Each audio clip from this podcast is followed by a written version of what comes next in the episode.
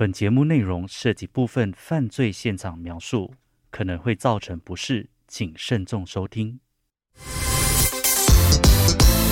你现在收听的是原创 shortcast 内容。心魔来敲门。欢迎收听《心魔来敲门》，我是 Cole。我是 Ken，Ken，我想问你哦，嗯，在你的心目当中，你觉得一个理想的妻子应该要有什么样的一个哎，样子？等一下，你问我这个问题，你是要跟我介绍对象的意思？我才没有这么得空来当这个美人哦。理想中的妻子，其实我相信，其实每个人都有不一样的那个看法。那我我是一个普通男生，我就觉得说要善良啊、贤惠啊，嗯勤俭持家吧，我觉得这个很重要。呃，但是我觉得是我喜欢的话都 OK，因为两个人在一起的话，呃，互相互补嘛，那嗯那个才是最重要的。诶，说的不错哦。那我为什么会这么问呢？不是因为我想要就是介绍人给你认识啦，嗯，嗯因为呢，我今天要说的这一个故事是一个让你颠覆理想妻子形象的一个故事。有人甚至会称这个女人呢为地狱黑寡妇。哇，这个名称听起来真的很狠。我们看电影也是有个寡妇电影，也是觉得她的角色很狠嘛。对这个杀人犯呢，和其他的杀人犯有很大的这个不同哦，怎么怎么说呢？因为他杀人的这个目标呢，嗯大多数都是向他求爱的人。诶，或者是她的男朋友、她的丈夫，甚至是她的孩子啊，那她是美国在一九零零年代呢最有名的这个。连环女杀手，因为一般上连环杀手都是男生，嗯很少有这个女生的，而她就是在美国一九零零年代非常非常有名的这个女杀啊，手。你这么说的话，我就大概明白为什么大家都会把她标榜成地狱黑寡妇了。故事的这个女主角呢，她的名字叫 Val Ganes，嗯，身高呢大概是一七零 cm，然后呢、体重大概是在九十一公斤。哎，这样仔细这样去想象一下，还还蛮魁梧的一个女生是吗？是是，她是一个非常强壮的女人哦，所以在大约二十二岁的时候呢，她就从这个挪威嗯就移民到了美国的印第安纳州一个叫做拉伯特的一个小镇。嗯，那给大家科普一下哦，美国印第安纳州呢，其实这个地方就是在纽约的西南部。嗯，那如果我们从纽约要坐飞机过去的话呢，大概是要两个小时的时间。啊那就是说它还是有一段距离的意思，对吧？对，那 Bell 呢，在这个地方就拥有了一座非常不错的农场哦，他就在里面种种树啊，然后养养猪啊、鸡啊什么之类的。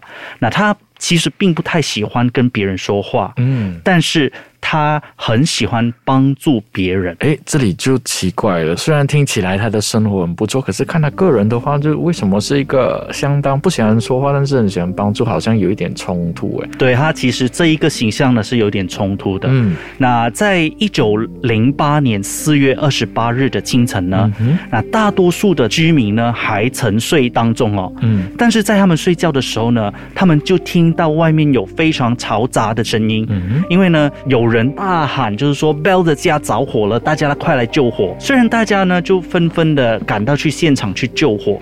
但是火势太过猛烈了，所以等到这个消防队呢赶到现场的时候呢，他的家还有他的农场已经烧成了灰烬。嗯那在废墟当中呢，有的人发现了三具小孩的尸体，嗯嗯那还有一具焦尸。我们节目最重要的一个元素出现了，现在出现了尸体，尸是有三具小孩的尸骨，嗯，嗯还有一具烧焦的尸体，这样。那令人很惊讶的东西呢，就是这具尸体哦，它是一个缺少头部的女尸，哎，然后经过法医鉴定呢，证实是一个成年女性的尸体。所以是一个成年女性的尸体。对对对，嗯那当然大家因为这个是 Bell 的家嘛，对不对？嗯嗯所以大家就会认为这个是 Bell，还有就是他的三个孩子。嗯那不少人呢，就是很感叹呢，就是为什么这样一个乐于助人的人呢，最后会遭受到这样的一个厄运？因为我刚刚讲了嘛，他虽然不太爱说话，但是可是他他很喜欢帮助别对人。对嗯，这样听之下哈，虽然我们节目常常都是一直在提这样的一些杀人案件啊，对我们两个来讲说，跟对这个节目的听众来讲说，不会是很奇怪的事情。嗯嗯，可是这里还无疑还是会挑起我一个好奇，当然它的最大疑点是为什么他会少了那个头部啊？对，可能大家真的是非常的好奇，对不对？嗯，那当大家感到非常心痛的时候呢，那警方突然之间就发现了一个大家意想不到的这个秘密。嗯，什么样的秘密呢？就是在 Bell 的农场呢，嗯它的地底下藏了许多的遗骨。嗯那关于这些埋藏在农场下面的这些尸体的数量的说法呢，各有不同哦。嗯那流行甚至是传说中的这个数量是超过了四十多具的。也就是说，他在农庄的那个屋子底下呢，是埋了大约四十具的那个尸体。对，怎么会那么多尸体？诶，这样回想一下，好像是打破了我们之前说的小丑连环杀手 Gacy 的那个记录，是吗？这就是最耐人寻味的，就是这这具无头尸体到底是不是 Bell？所以是没有人可以肯定因为。没有头嘛。对，没有头，然后嗯警方没有办法确认嘛。嗯，但是从尸体消瘦的身体的形状来看的话，啊又好像不太符合是 Bell 九十一公斤的身形。哦，因为是瘦瘦的尸体，嗯所以因为 Bell 的是呃身体是体重是稍微比较魁梧的。对对对，那其他四十多具的这些骸骨到底是谁？嗯那实际数量是多少？没有人能够证实，因为太多了。嗯然后很多都是因为已经是被肢解，然后拼凑不了的这种尸骸，嗯而且又是谁这么残忍去杀害了他们？所以这个问题呢，这些所有所有的问题，嗯一时之间呢，成为了一个谜团。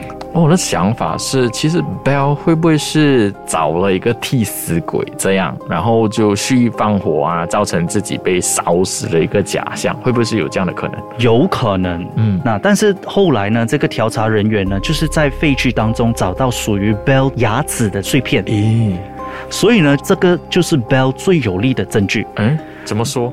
因为已经死了嘛，嗯，所以你的牙齿有那个碎片，嗯所以我就大概可以证实，就是说，或者是至少有个牙齿。对对对，嗯那个就是你的。嗯那经过调查呢，警方就逮捕了在 Bell 农场工作的 Ray Lanfair，嗯，这个是他的员工啦，员工啦。他的员工。嗯嗯嗯那他们怀疑呢，就是他纵火的，就是他哦放火。放火的那一个人。在一九零八年的十一月呢，警方就正式的起诉他。嗯在审判的过程当中呢，Ray 就交代了令人震惊的一些话，啊，这个员工 Ray 说了些什么东西呢？很好奇，对不对？对对对，那他就说呢，他知道 Bell 两任的丈夫过世之后呢，嗯便独自带着三个孩子生活。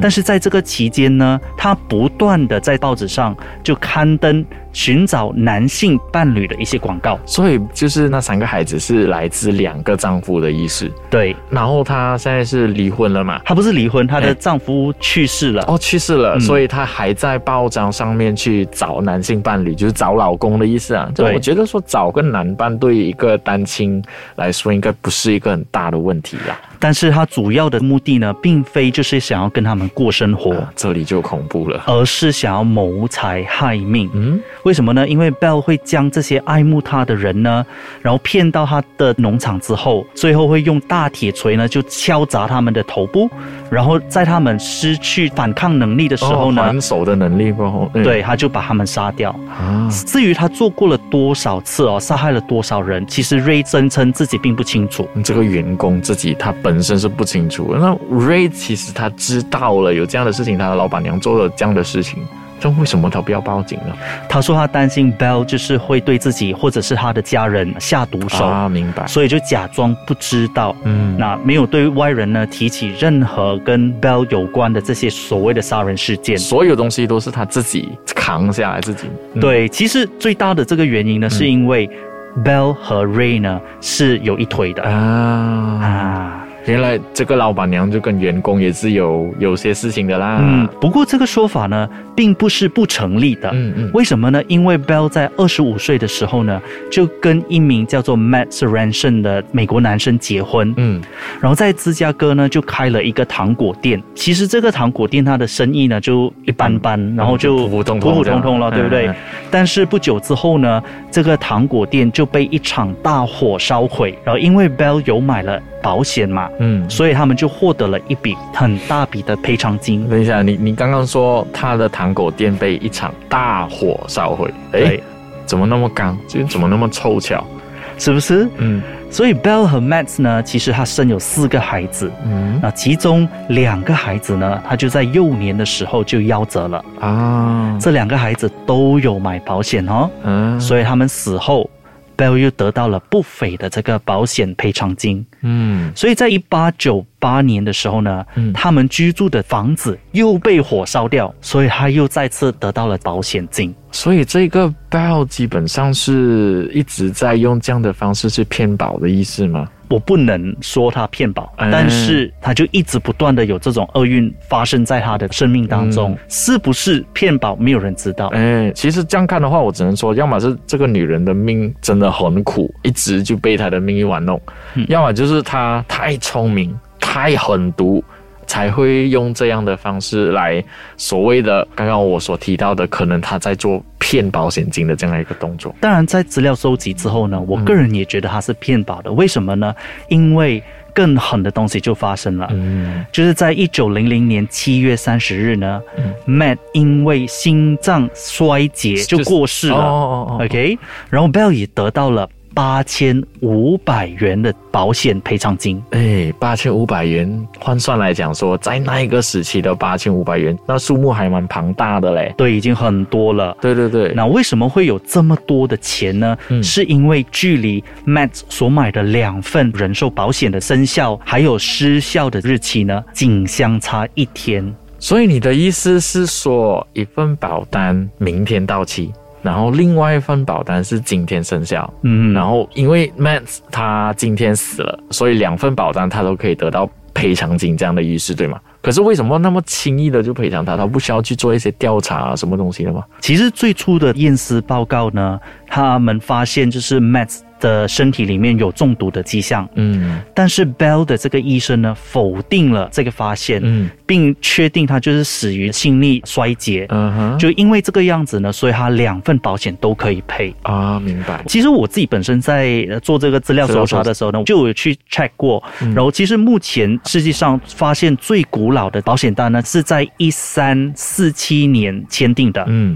而第一起的这个人寿保险呢，出现是在一五三六年的英国。嗯因为那时候的赔偿条例呢，它并不像现在的保险行业这么完善，嗯然后再加上呢，所有以前调查案件的这些科技啊，或者是一些技术呢，并不发达，嗯所以很难证实一件事情的真伪。嗯那之后呢，Bell 就在印第安纳州就买下了四十二英亩的农场嘛，嗯。最后呢，就走上了杀人骗保的道路。那其实这样看的话，他也了解说这是一个所谓的赚钱的这个工具所以很难怪刚刚你一开始说他移民到美国的时候就很快拥有了一个农场，诶，拥有一个农场，诶，不是一件小事来的嘞。在开始你讲说他有农场，说哦，maybe 他是一个非常富有的一个家庭的孩子，嗯。这样吧，其实他并没有钱的，因为经过农场的这个秘密曝光之后呢，嗯。警方就对 Bell 进行了调查，嗯。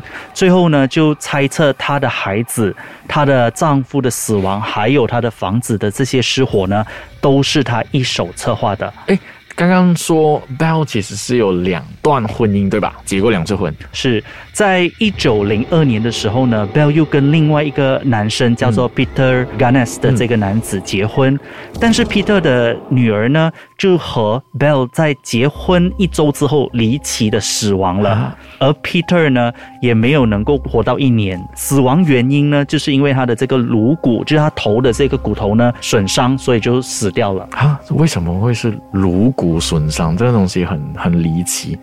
Bell 的解释呢，就是说 Peter 当时想要从很高的储物架上面拿一些东西，但是一台的绞肉机呢，突然从上面就是掉了下来，砸碎了他的头骨。那彼得的死亡呢，就是被裁定成为一场意外嘛，啊，意外而 Bell 呢又获得了三千美元的保险金。哇！Val 这个女人真的，我这样说的话可能会让听众们感到很不舒服，但是我觉得她的这个智慧好像用错地方了吧？她真的是通过两任丈夫和孩子的死亡啊，然后突然间她的身价就翻倍了。不过话说回来，为什么最后？会发生这一场我们节目一开始讨论到的农场的大火呢？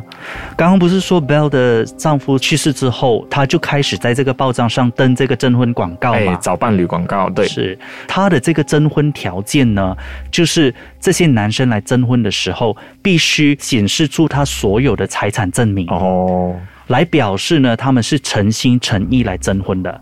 当然，这些有钱的男生跟 Bell 见面之后呢，就会消失的无影无踪。哦，也就是说，如果我要追求 Bell，、嗯我就要给他跟他知道说我很有钱。天呐，这些男生刚刚扣讲的都不见踪影了。我想大家也可想而知，到底他出现在哪里。我觉得他们就是出现在 Bell 的这个农庄家园底下。可是这些人呢、他的家人呢、不会来找 Bell 的咩？因为 Bell 在信件当中呢，他会说服对方，就是把钱带来了之后呢，并不要告诉任何人，就甚至你最亲密的家人也不可以告诉他们。等一下，我我我身为男人，我都我都有点没有办法接受，这些男人真的很蠢哎！真的在这样的一个简单的说服之下，他们竟然相信吗？我个人认为，有的时候当爱情来到了你的面前的时候，你还是会盲目了盲目嘛，对不对？哦，那之后发生什么事情？那之后呢，就有一个人叫做 Andrew Hill Gillian 的嗯男子呢，也见到了这个报纸上的征婚广告嘛，那就给 Bell 写了这封信。所以这个 Andrew 真的是自投罗网到黑寡妇的怀里的意思了。对，那当然呢，Bell 和 Andrew 就不断的有书信的来往。嗯那 Andrew 对 Bell 的情感呢，就更加的浓厚了。嗯，后来 Bell 就写信给 Andrew，就告诉他，不如就卖掉你所有的家当，然后呢就入股到我的农场里面，并和我一起生活。当然，Andrew 很开心啦，他很快的就把所有的东西卖掉了之后，就去找 Bell 了。嗯但是之后呢，Andrew 的家人再也没有见过他。，Oh no！如果家人要去找他的话，只有在 Bell 的家里的其中一个地方能够找到那 Andrew 失踪之后呢，他的家人其实但一定会很紧张嘛，啊，这肯定那。很担心，对不对？嗯，那还好呢，他们就在 Andrew 的小屋子里面哦，就找到了一堆 Bell 写给他的信件。那他们才知道，其实 Andrew 去找了 Bell。哦，所以一开始的时候是不知道他跟 Bell 讲话，就是不知道他跟 Bell 在做一些交流跟对谈。对，诶是他的弟弟发现这些信哦，的。真的，正好是他弟弟有发现他的信件。那如果没有发现到这些信件的话，那 Andrew 就真的是莫名其妙的就被消失。那他弟弟之后呢，就来到了 Bell 的家去了解情况嘛，就是想知道，诶，我哥哥到底去了哪里呀、他有没有来过啊？等等之类。当然，同时呢，他也向当地的警方提出了要求去调查这件事情。嗯，就在 Andrew 的弟弟呢离开了 Bell 的家之后呢，这场火灾就发生了。也太巧了吧！就是在这这个时间，什么东西好像感觉被安排好的这样。那所以我自己本身也觉得那具无头女尸呢，并不是 Bell 的。嗯那为什么我会这样觉得呢？是因为火灾后呢，Andrew 的弟弟和警方一起去搜索现场。嗯，那最后呢，他们就在猪圈的粪便池里面挖出了很多袋的麻袋。什么又是袋子？这次不是黑黑色的，是麻袋。是麻袋，好好好。那麻袋里面到底有什么东西？其中一个麻袋呢，里面有两只手、嗯，两条腿和一个头。当 Andrew 的弟弟打开的时候，他一眼就认出了那个枯萎的脸，就是 Andrew。哦，我觉得如果我看到这样的画面，哦，我不敢想象，我觉得太残忍了。对，特别是你自己亲人看到这一幕，嗯，其实当我想象到那一个画面的时候，我自己本身也非常非常的心痛。刚刚不是有提到警方在他废墟里面找到 Bell 的牙齿的碎片吗？对对对，那一个牙医就证实了这个牙齿碎片是 Bell 的。嗯，那当局呢就迅速的声称他们已经获得了无头女尸是属于凶杀寡妇的证据。证据啊，所以无论 Bell 是不是连环杀手，Ray 最后呢都是因为纵火还有谋杀罪呢，在一九零八年十一月二十六日，就是在感恩节的那一个晚上呢，被判入狱了。所以 Bell 的员工 Ray 就这样变成了替死鬼。有可能就是在 Ray 入狱了一年之后呢，嗯他因为肺结在狱中死亡嘛。嗯嗯嗯但是 Ray 在他死之前呢，就跟牧师承认，嗯，他确实目睹了 Andrew 是被 Bell 谋杀的，哦，而这场大火呢，也是他放的。是 Bell 放的，不是是 Ray 哦放的。，Ray 放的，原因是因为他很爱 Bell，哦，明白了。所以呢就帮助 Bell 呢去逃脱。嗯而那个无头女尸呢，其实是一个来自芝加哥的女人，因为呢 Bell 当时就雇佣了她做这个女管家。哦，也就是说，整件事情来讲说，Ray 是因为深爱着 Bell，然后就知道 Bell 杀害了 Andrew，然后就帮他顶掉这条罪，然后要帮他隐藏他的杀人的那个罪吧。那我觉得，也就是说，Ray 成了替死鬼，但是他可能所谓我们刚才讲的这个地狱黑寡妇，他就逃了去其他地方，然后就可能正在谋害更多的人。其实 Bell 到底有没有被烧死，还是他逃跑了，这个没有人能够证实。哦因为 Ray 在监狱期间呢，他透露了很多自相矛盾的故事，嗯，所以大家都不懂到底要不要相信他。哦，明白。但是在一九三一年呢，在洛杉矶有一个叫 Esther Carlson 的女人呢，被控谋杀罪。嗯，警方在她的身上呢，就找到了一张照片，照片上有三个小孩，长相看起来非常像 Bell 的孩子，而 Esther 的样子呢，也让人联想到 Bell。嗯，但是当然，Esther 就坚决不承认自己就是 Bell 嘛。最后呢，在起诉的前一些日子呢，就因病去世了。啊，所以到底他是不是 Bell，警方没有找到答案。或许他是，或许他只不过是长得很像 Bell 而已。可是我觉得因，因为他在他身上发生了太多的巧合啊，或许这起事件如果换成是现在发生，他就没有那么容易去骗取所谓的骗取保险金或者是逃脱了。但是我相信他会有这样凶残的行为，肯定是会有什么原因的。那这起案件呢，因为太过久远了，因为它是在一九零零年代嘛，嗯所以要找到相关的这个资料并不多。嗯但是有一个专门拍爱尔兰电影纪录片的女导演呢，嗯就在拍纪录片的时候找到了跟 Bell 有关的一些资料。嗯，为什么会有如此的一个行为呢？它里面有提到，到底是一个什么样的原因导致 Bell 会做出这样的动作？那 Bell 在还没有移民到美国的时候呢，她其实已经怀孕了。啊，当时她就参加了一个舞会，可能是在这个舞会当中呢发生了一些误会，一个男人呢就踢了她的腹部，啊导致她流产了。但是这个男人呢，因为来自一个非常富裕的家庭，有钱能够使鬼推磨嘛，嗯所以最后呢也没有受到任何的起诉或者是惩罚。那据了解，Bell 的这些人说呢。这就是导致他的性格突然改变的原因，嗯但是因为最后他就移民到了美国嘛，然后我相信，其实发生在任何一个孕妇的身上，倘若这些事情发生的话，也一定会让她心中至少有一些悲痛跟恨意。我觉得，那同时也让她意识到，诶，钱这个东西的重要性，撇开它是正面影响还是负面影响了，但是它钱的重要性，不然的话，他就不会对钱有那么大的、那么深的一个欲望了。当然，贪婪是 Bell 的燃料啦，嗯所以他才会一直不断的去谋害他人的性命来换取金钱。其实贪婪背后，它有很多很多的原因。嗯当一个人对自己的安全感感到不舒服的时候呢，这些人的焦虑就会发展出贪婪的行为，是，而这个焦虑呢，可能就是源自于所谓的创伤跟被忽视的这种感觉。嗯，他被别人伤害，然后导致他自己流产嘛，然后但是因为对方又有钱，然后事情就这样好像草草了事，这样解决掉了，然后他心里的痛呢就被别人忽视了。那导致他在另外一种错误的价值观上面，那就是钱这个东西就是万能的这样。当然无可否认啦，钱是很重要的，嗯，但是金钱和物质，我可以肯定的东西，它就是不能代替爱。哎，可是很可惜的是，很多缺乏安全感的人会将自我价值还有和财富，然后这两者来相提并论，往往希望从物质财富中呢感受到暂时的舒适，或者是那些所谓的成就感。成就感嗯，那如果我们能够把这个注意力放在金钱、财富或者是欲望来得到更多的时候呢，我们会错过很多让我们人生美好的一些事情。对对对，心里如果是有个洞无法填满，这个人永远是不会满意的。那即使得到了他们想要的东西啊，然后他们还是会为下一个目标徘徊。你看 Bell 就是一个例子。一直不断的轮回，对然后一直不断的轮回啦。那就像 Bell 一样咯，即使有了很多很多的钱，有了一个很大很大的这个农场，他还是一直觉得不够的。是，那就因为刚刚你讲了嘛，心里面有个洞嘛，无论你怎么填怎么补，他还是会